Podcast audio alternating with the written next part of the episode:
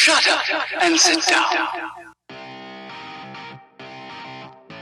Hello, I'm Andrew Clark and I'm the host of the Auto Action Rev Limiter, Australia's most listened to motorsport news podcast, where every week we take you inside the news. Andrew, Andrew, mate, seriously, I think you're making it all sound a little bit loud and pretentious, and uh, I don't think we're quite that serious, mate. You just need to take a chill pill, please. We kind of are serious. We, we talk Formula One, supercars, speedway, Indy cars, we've got nationals, local motorsport, we've got NASCAR.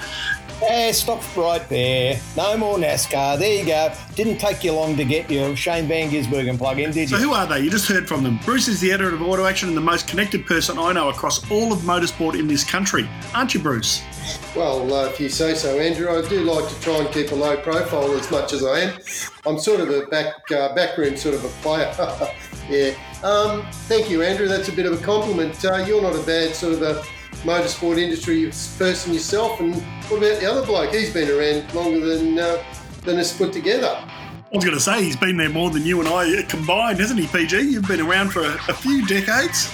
A few decades. It seems like. Remember, I started deeply in the last century. Started going to car races in 1969. Started reporting in about 1975. Have read Auto Action since the very first edition. I'm a rally person at heart. Uh, but I think I've reported just about everything that's happened in touring cars and supercars over the last however long it's been going. And of course, Paul Gover and I started working together in the uh, mid 80s when I first started at Auto Action. And uh, of course, your, your paths, our paths crossed at uh, the Thunderdome when you were um, editing the uh, Thunderdome newspaper. So we've had a, our paths have been, or we've been tied together for a long time.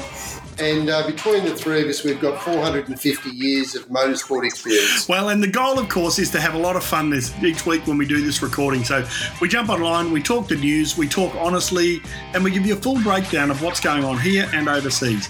So Auto Action stands behind this podcast with more than 50 years of history covering motorsport in the country. It's our Bible and it's our source of knowledge. So subscribe now, and your podcast app will let you know when we drop the new podcast each week.